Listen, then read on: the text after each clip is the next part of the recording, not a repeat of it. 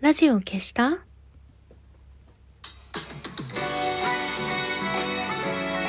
年々ころりよ、おころりよ。今日を終える、美しい人よ。安心して眠れるように、眠れなくても安心できるように。何でもない時間をあなたに。姫の玉のラジオ消した？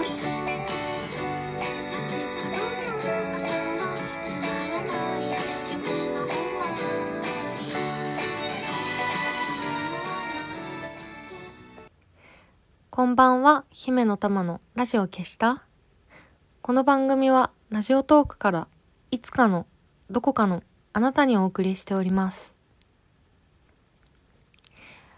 私事ですが、明日で30歳になります。今日は29歳最後の日です。えー、そして、突然のお知らせではございますが、ラジオ消した最終回の日でもあります。えー今回でちょうど200回を迎えることができました。えー思えば、えー私がちょっと活動を休止して、イベントを休んでいた時とか、コロナで、えイベントが少なくなっちゃって、ファンが、ファンの人たちに会えなかった時期とか、えそういう時もラジオ消したはずっと、え配信していました。ここ数年は私のね、ライフワークでもあった、えーとっても大事なラジオで、えー聞いてくださってる方も本当にたくさんいました。あのー結構初めてお会いする方とか、久しぶりにお会いする方とか、あと地方に遠征に行った時とか、えーラジオ消した聞いてますって言われることがすごく多くて、私の仕事の中でも、えーもう本当に最も愛されていた、えーコンテンツなんじゃないかなと思っています。本当にね、世の中どんどん変わっていって、えー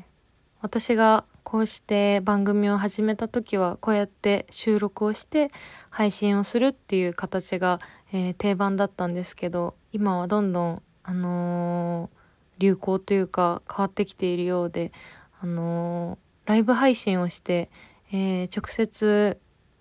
リスナーの方から、え投げ銭をいただいたりとか、そういうものが今は主流に、えーなっているようです。だから、こうやって収録して配信してる人も、えー珍しくなってきてるのかもしれないですね。もちろん、今後も、えーライフワークの一つとして、むしろ回数をね、増やしたりとかして、毎日決まった時間にライブ配信とかできたらいいかなっていうのも、ちらっとは考えたんですけど、どうしてもやっぱり、あのー投げ銭とかね、いただいてしまうと、あのーなんとかさんありがとうみたいに絶対になってしまうし、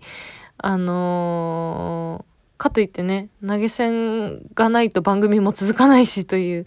ことで、えー私がずっと大事にしてきたラジオ消したの、この1対1のような空間、えー寝る前に、えーささやかに聞いていただいたりとか、えー本当にあなたと私が二人で、えちょっと電話でお話ししているような雰囲気をずっと大事にしてやってきたので、ちょっと、まあ、ライブ配信は現状難しいかなということで、えー残念ながら番組を、えー終了する運びに、えーさせていただきました。えー本当は配信ね、続けられることなら、えー続けたいんですけども、でもここまで、えーずっと見守ってくれたリスナーの皆さん、えーラジオトークの、えー会社の皆さんにもすごく感謝しています。えー、他愛もないプライベートのことから、えーお仕事の、活動の様子までいろんなことを話させて、えーいただきました。いつも聞いてくださっていた皆さん本当にありがとうございます。えーとっても感謝しています。というわけで、えーラジオ消したは一旦終わり、明日から30歳になります。30歳、うーん。一体、どんな年になるんでしょう？えー、二十歳の時はね、成人式があったりとか、何かとこう、お祝いしてもらえる。10歳の時もね、今なんか2分の1成人式とか言ってね、結構お祝いしてもらえますよね。なんか、小学校とかでもお祝いしてもらった記憶があります。あの私は結構成人式とか行ってないだろうと思われがちな 人種ですが、あの、もともと着物が好きっていうのもあって、振袖がどうしても着たかったので、えー、振袖を購入して、えー、成人式に出ました。なので、二十歳の時はね、結構、あのー、お祝いムードだったんですけど、30歳ってそういう儀式が特にないですよね。私はずうずうしいので、あの、明日自分でイベントなんか、あの打っちゃって、渋谷のロフトナインで、あの、ファンの人にお祝いして もらおうという、えー、腹積もりで、えー、大先輩のアイドルライターのあかりさんまでゲストでお呼びしちゃって、もうみんなにお祝いしてもらう気満々なんですけど、えー、それにしても30歳っていうのは一体何の節目なのか、えー、まだちょっとなっていないのでよくわからないんですけど、まあでも結構周りの先輩方に30代っていうのはどうなんですかっていうふうに聞くと結構楽しかったっていう人があ多いですね。なんか、私、このラジオでも結構たびたび話してる気がするんですけど、結構40代、50代になってからの自分ってなんとなくこう想像がつくような気がするんですけど、30代って全然ビジョンがなくて、まあ多分私は結構目上の人の友達が多いので、30代のそのモデルになるような友達があんまりいないっていうのも大きいかもしれないんですけど、周りが結構40代、50代の人が多くて、まあ60代の方もね、いますけど、30代ってなんか、あんまり昔から付き合いがなくて、なんか一体どういう人種なんだろうなっていうのが、あのー、すごく不思議です。でもまあ、みんな楽しかったって言ってるので楽しいんでしょう。えー、先週、あの、ちょっと、まあコロナ禍以降の自分の活動の感覚、まあ自分の活動の感覚というか、その、イベント現場のちょっと失速具合というか、えー、そういうまあ業界の状態をちょっと覚悟しなければいけないというような話を、えー、したんですけど、まあ、ここまで本当にイベントをたくさんやってきて、まあ、今後も定期的に続けていくつもりではもちろんあるんですけどうん30代からはやはり量より質なのかなっていう仕事のあの話ですけどなんか数をこなすより質の高い仕事をどんどんしていくべきなのかなっていうのがあってうんなかなかそうですね。私はやっぱり一回10年間地下アイドルっていう仕事を駆け抜けてしまったのでなんかその後どういうふうにね、えー、生きていったらいいのかっていうのをすごいやっぱりずっとコロナと共に考え続けていて。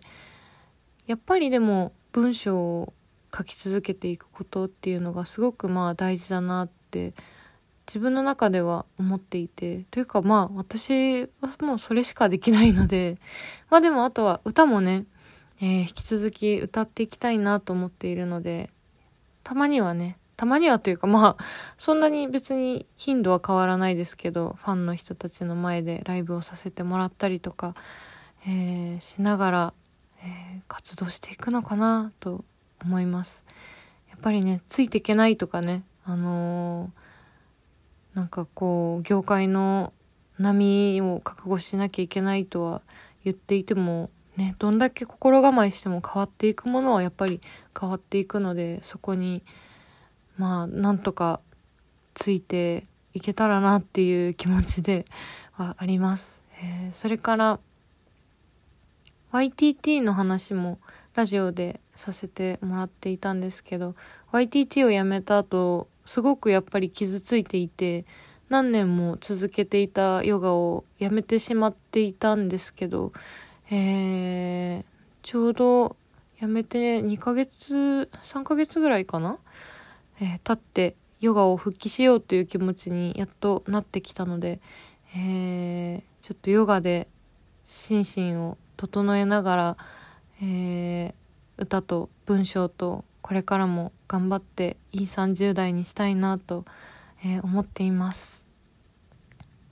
ラジオ消したは、えー、ここで終わりになりますがいい仕事をしていたら、えー、またみんなに会えるかなっていうのを信じて、え頑張っていきますので、え皆さんもどうか、え自分を信じて素敵な